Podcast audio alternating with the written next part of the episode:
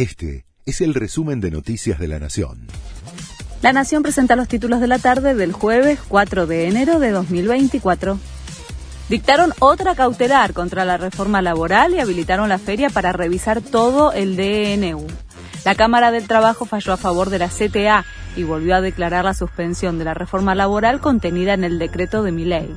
La resolución de hoy dice que es necesario intervenir sin esperar a la solución de fondo del caso porque existe un grave riesgo de conflicto social que podría derivar en hechos de violencia inusitada. El gobierno recurrirá a la Corte para defender el DNU. Lo adelantó el vocero presidencial Manuel Adorni. Además, aseguró que la Casa Rosada pedirá la incompetencia de la Cámara Nacional de Apelaciones del Trabajo para intervenir en la cuestión del decreto por entender que el fuero correspondiente es el contencioso administrativo. Los gremios del transporte se sumaron con un paro a la huelga del 24 de enero. La Confederación Argentina de Trabajadores del Transporte, que nuclea a sindicatos de trenes, camioneros y otros sectores, confirmó la adhesión a la medida convocada por la CGT, mientras que la UTA, que no está afiliada a la CAT, analiza la modalidad de la protesta.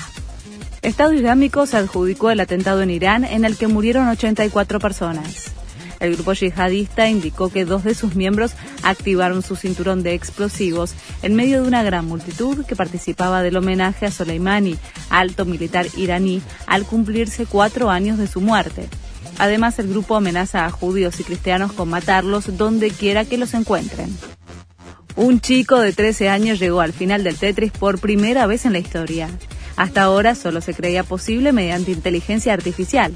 El menor logró avanzar hasta tal punto del juego que se congeló y mostró una puntuación de 999.999 puntos, superando el límite que impusieron sus desarrolladores en el código de programación. Todo quedó registrado en un video que se volvió viral. Este fue el resumen de Noticias de la Nación.